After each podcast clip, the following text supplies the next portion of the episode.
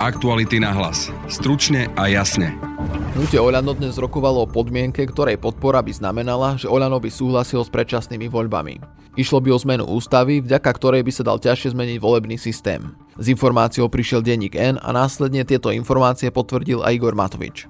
Áno, je tu eminentná hrozba posledných demokratických volieb, ak takúto bariéru nedáme do ústavy. V druhej téme podcastu sa pozrieme na zlepšenie života LGBTI komunity na Slovensku. Dočasne poverený minister spravodlivosti William Karas predstavil nový inštitút dôverníctva. Ten má podľa neho zjednodušiť život partnerom rovnakého pohľavia. Zákon v zásade bude vychádzať z toho, že ktorákoľvek osoba bude môcť vyhlásiť o inej osobe, že je jej dôverníkom. Iniciatíva Inakos je však z návrhu sklamaná, hovorí v podcaste jej šéf Martin Macko. Problém je v tom, že to nesplňa tie dva základné atribúty a to je uznanie a ochrana partnerstiev pár rovnakého pohľavia. Počúvate podcast Aktuality na hlas. Moje meno je Adam Oleš a na podcaste spolupracovala Denisa Žilová. Áno, je tu eminentná hrozba posledných demokratických volieb, ak takúto bariéru nedáme do ústavy.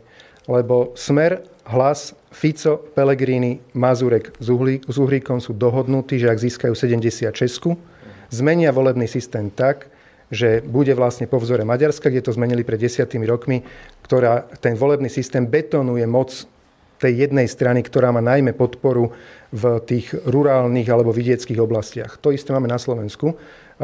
Som vás nabadal som analytikov volebných ešte pred Vianocami, aby spravili prepočty. Zaviesť takýto systém na Slovensku znamená ústavná väčšina tejto mafiánskej bandy na veky. Môžeme sa hrať tu potom na nejaké demokratické voľby. Nehrozí. Výsledok nepreštíte s prepačením, lebo jednoducho bohužiaľ tú väčšinu by mali umelo cez zmenu volebného systému vytvorenú. Toto by boli posledné demokratické. Šéfka poslaneckého klubu za SAS Anna Zemanová potvrdila, že by nemala problém s tým, ak by predčasné voľby boli už v júni. Keď sa odhlasuje dohodne júnový termín, my kľudne vieme s júnovým termínom žiť. Dohoda na klube je september ale uvidíme, aká sa vyvinie situácia a júnový termín si myslím, že vedia odsúhlasiť aj bez SAS. Ale no. vieme ho akceptovať pre nás. Je to, čo sa týka politicky alebo kampaňovo, tak e, nám júnový termín neprekáža. Ak by prišiel teda Igor Matovič s niečím bombastickým, niečím, čo by ste nedokázali akceptovať, vy spolu so zvyškom opozície teda máte hlasy, aby ste to presadili, viete si predstaviť, že by ste to treba so Smerom, s Hlasom, s pánom Kolárom a zvyškom presadili ten júnový termín? Je zjavné, že predčasné voľby e, musia byť a budú. A čo sa týka toho načasovania, tak momentálne mám mandát e, o tom, že klub e, hovorí o septembri, optimálne teda toho 23. septembra, mne sa zdá lepšie ako, ako 30. ale keď sa situácia vyvinie, že nakoniec bude odsúhlasen s nami alebo bez nás tri, koncom júna, tak my s tým dokážeme fungovať. Poslanec za progresívne Slovensko Tomáš Valášek je proti tomu, aby v budúcnosti vďaka referendu bolo ukončené volebné obdobie. Potrebujeme zmenu ústavy takú, ktorá umožní parlamentu v prípade politickej dohody sám sa rozpustiť. Je absurdné, že taká dohoda tu vlastne taká možnosť tu nie je. Ústavný súd nám jasne nariadil, že si v tom máme upratať, takže to podporíme. Nie sme veľkými fanúšikmi, ja osobne určite nie automatického ukončenia volebného obdobia formou referenda.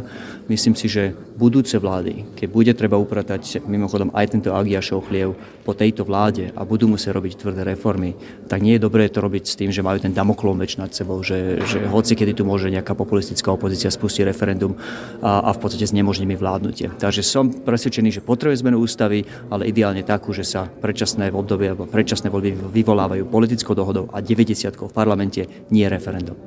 Podľa Juraja Šeligu zo za ľudí je dôležité dostať do ústavy úrad špeciálnej prokuratúry a špecializovaný trestný súd, aby nemohli byť v budúcnosti tieto úrady zrušené. Ak je príležitosť dostať úrad špeciálnej prokuratúry a špecializovaný trestný súd teraz do ústavy, tak to treba využiť. Dobre, ale tam ono vyzerá, že má hlavne nejaké úplne iné témy na stole, ktoré chcú popoludní, z tej ústavy dostať. Popoludní budeme opäť o tom rokovať. Dobre, viete si teda, doteraz za ľudí bolo úplne zásadne proti akejkoľvek podpore k ceste k predčasným voľbám. Uh, teraz ste pripravení teda rokovať o nejakej forme? No ja som to povedal aj dva týždne dozadu, že úrad špeciálnej prokuratúry a špecializovaný trestný súd treba chrániť. Lebo Fico sa trasie na to, aby ho zrušil. To znamená, že o tomto debatujeme s partnermi, samozrejme debatujeme aj vo vnútri, ale dáme stanovisko potom k tomu. Ja dnes budeme sedieť s pánom Vetrákom a ďalšími, budem hovoriť s pánom Šipošom, ešte máme priestor sa dohodnúť. Po tomto podmienku by ste podporili aj, tak, aj taký obsah, kde by bola novela ústavy, ktorá zabezpečí to predčasné voľby? Áno, áno, ja si to viem predstaviť, lebo je úplne zrejme, že Fico chce zrušiť tieto úrady. Ak toto je politická šanca a tá sila tu je, lebo ja som o tom hovoril aj s Osaskou, keby sme sa všetci spojili, tak je sila to tam dostať. A keď navyše všetci hovoria, že to možno aj nič nerieši, tak nerozumiem, prečo sa toho tak boja. Ak by sa strany bývalej koalície nechceli dohodnúť na termíne predčasných volieb, strana Sme rodina je pripravená dohodnúť sa aj s opozíciou. Budete počuť Petra Pčolinského zo Sme rodina. Našim cieľom je v čo najkračom termíne urobiť jednoduché ústavné riešenie, ktorého výsledkom budú predčasné voľby do leta.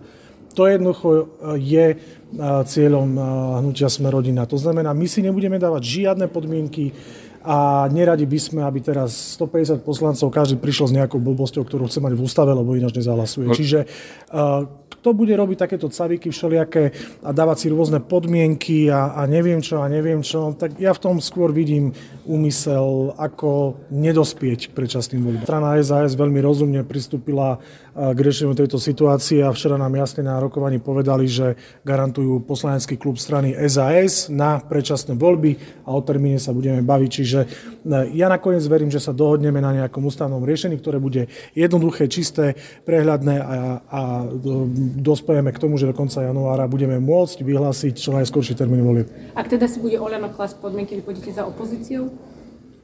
No my sme už včera povedali, že v prípade, ak sa nedohodneme strany bývalej koalície, tak my stále rokujeme a komunikujeme aj s opozičnými lídrami, nakoľko my by sme samozrejme boli veľmi radi, keby takýto ústavný zákon mal širokú podporu všetkých parlamentných strán. Legislatívu na posilnenie práv nezosobášených ľudí dnes predstavil dočasne poverený minister spravodlivosti William Karas. Jednak ide o zákon o fiduciárnom vyhlásení a tiež zákon o návrh zákona, teda legislatívny zámer zákona o súkromných nadačných fondoch. Zákon v zásade bude vychádzať z toho, že ktorákoľvek osoba bude môcť vyhlásiť o inej osobe, že je jej dôverníkom. To znamená, má k nej dôverný vzťah a o tejto skutočnosti urobí riadne vyhlásenie vo forme notárskej zápisnice, ktorá je verejnou listinou a na základe toho notár zaznačí v príslušnom registri túto osobu ako dôverníka vyhlasovateľa. Takéto vyhlásenie bude môcť byť udelené len jednej osobe a môže byť samozrejme aj opätované, čiže môže byť aj vzájomné ale nemusí byť. Podľa Williama Karasa dvojica zákonov pomôže v riešení viacerých životných situácií. V zásade zákon predpokladá niekoľko životných situácií, v ktorých e,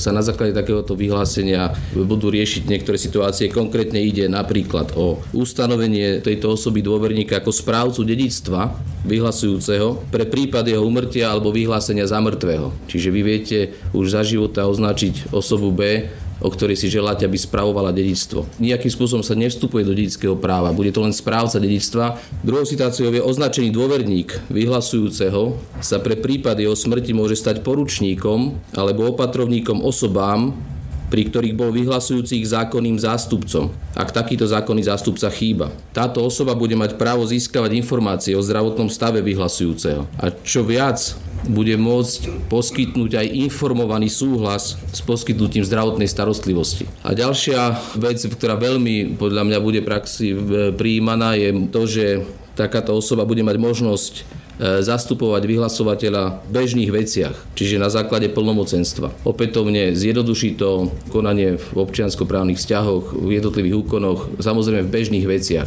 nie pri predaji majetku a podobne. Na to, ako sa pozdáva táto úprava iniciatíve Inakosť, sme sa pýtali jej šéfa Martina Macka. Hodnotíme to tak, že je to legislatíva, ktorá môže byť prínosná pre určité skupiny ľudí na Slovensku, lebo rieši nejaké špecifické životné situácie, ale v zásade sa ani netýka týka právneho uznania párov rovnakého pohľavia. A v čom je problém? Zásadný problém je v tom, že to nesplňa tie dva základné atribúty a to je uznanie a ochrana partnerstiev párov rovnakého pohľavia. To uznanie spočíva v tom, že vlastne tu sa vôbec neuznávajú, neuznáva sa to partnerstvo, čiže sa nepriznáva pri tej, pri tej forme uzatvorenia takéhoto zväzku, že tu existuje partnerstvo medzi dvomi ľuďmi, lebo tuto sa bavíme o nejakom jednostrannom vyhlásení niekoho iného za dôverníka. Je otázka, či vôbec o tom musí on vedieť a prijať takéto spolomocnenie.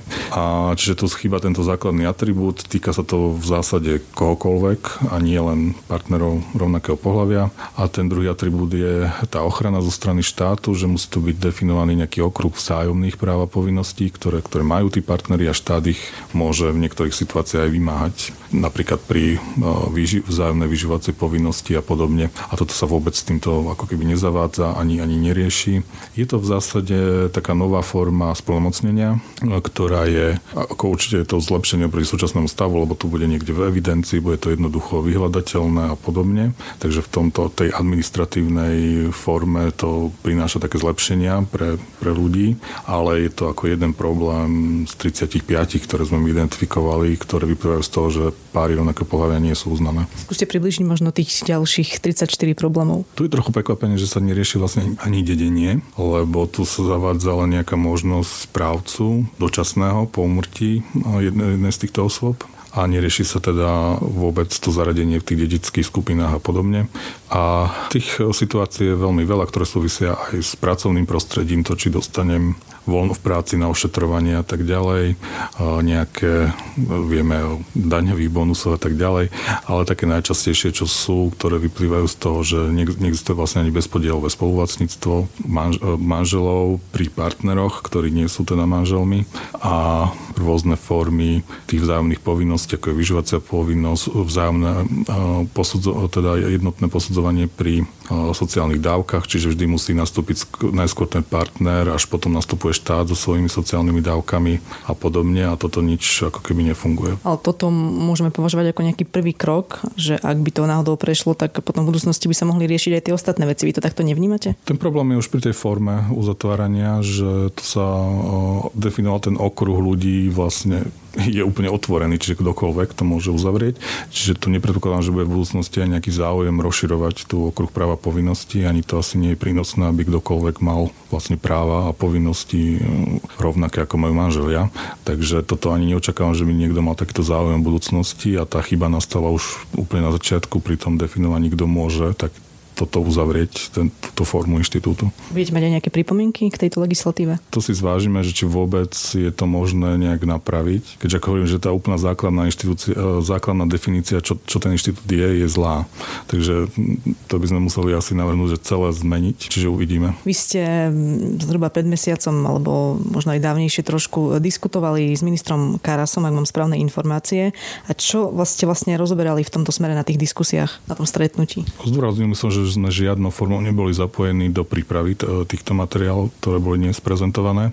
My sme na stretnutiach prezentovali naše e, požiadavky alebo to, čo sa požaduje vo výzve Ide nám o život. A e, minister teda vtedy neprezentoval, že čo vlastne, aké sú jeho zámery a podobne, takže skôr to bola taká prezentácia z našej strany, že čo my očakávame. Čiže on si vás vlastne iba zavolal a vypočul si, čo by ste vy v tejto oblasti chceli zmeniť a nedal vám vlastne k tomu žiadne stanovisko? Áno, my sme to aj tak chápali, že to je nejaké prvé stretnutie, kde si ako prezentujeme vzájomné očakávania z tohto procesu a očakávali sme, že, že budú nasledovať nejaké ďalšie, kde už bude konkrétne sa diskutovať o nejakých e, návrhoch tých riešení, ale toto nenastalo. Čiže vy ste mali iba jedno stretnutie a potom zrazu prišiel tento, táto legislatíva? Áno, tie stretnutia, e, stretnutie bolo v, ešte myslím v oktobri alebo začiatku novembra, ale vtedy vlastne neboli žiadne. E, mohlo by to, ak by to teda prešlo v parlamente, mohlo by to začať fungovať od budúceho roka 2024 prípadne minister Karas e, tvrdil, povedal dnes, že možno aj trošku skôr. Prejde to podľa vás, alebo ako to možno komentujete, že od budúceho roka? To je už otázka na parlament, e, že či sa nájde väčšina, ktorá niečo takéto presadí. Z nášho pohľadu by to ani nebola nejak veľká strata, keby to neprešlo. Ale ako hovorí, však uvidíme aj, ako dopadne to pripomienkové konanie, či sa ohlásia, identifikujú skupiny ľudí, ktoré, pre ktorých je to dôležité. Mm, takáto forma a uvidíme. Návrh kritizuje aj exministerka spravodlivosti Maria Kolíková z SAS. Minister spravodlivosti William Karas rezignoval na uznanie dôstojnosti párov rovnakého pohľavia. V tomto momente si myslím, že jednoducho musíme mať väčšie ambície a musíme uznať dôstojnosť života pre páry rovnakého pohľavia. Žijú s nami, prinášajú spoločnosti hodnoty.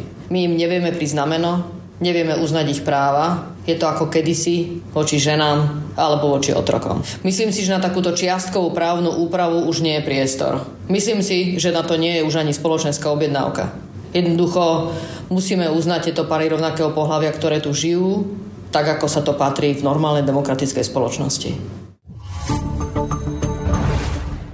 To je z dnešného podcastu všetko. Na podcaste spolupracovala Denisa Žilová a pekný zvyšok dňa vám praje Adam Oleš.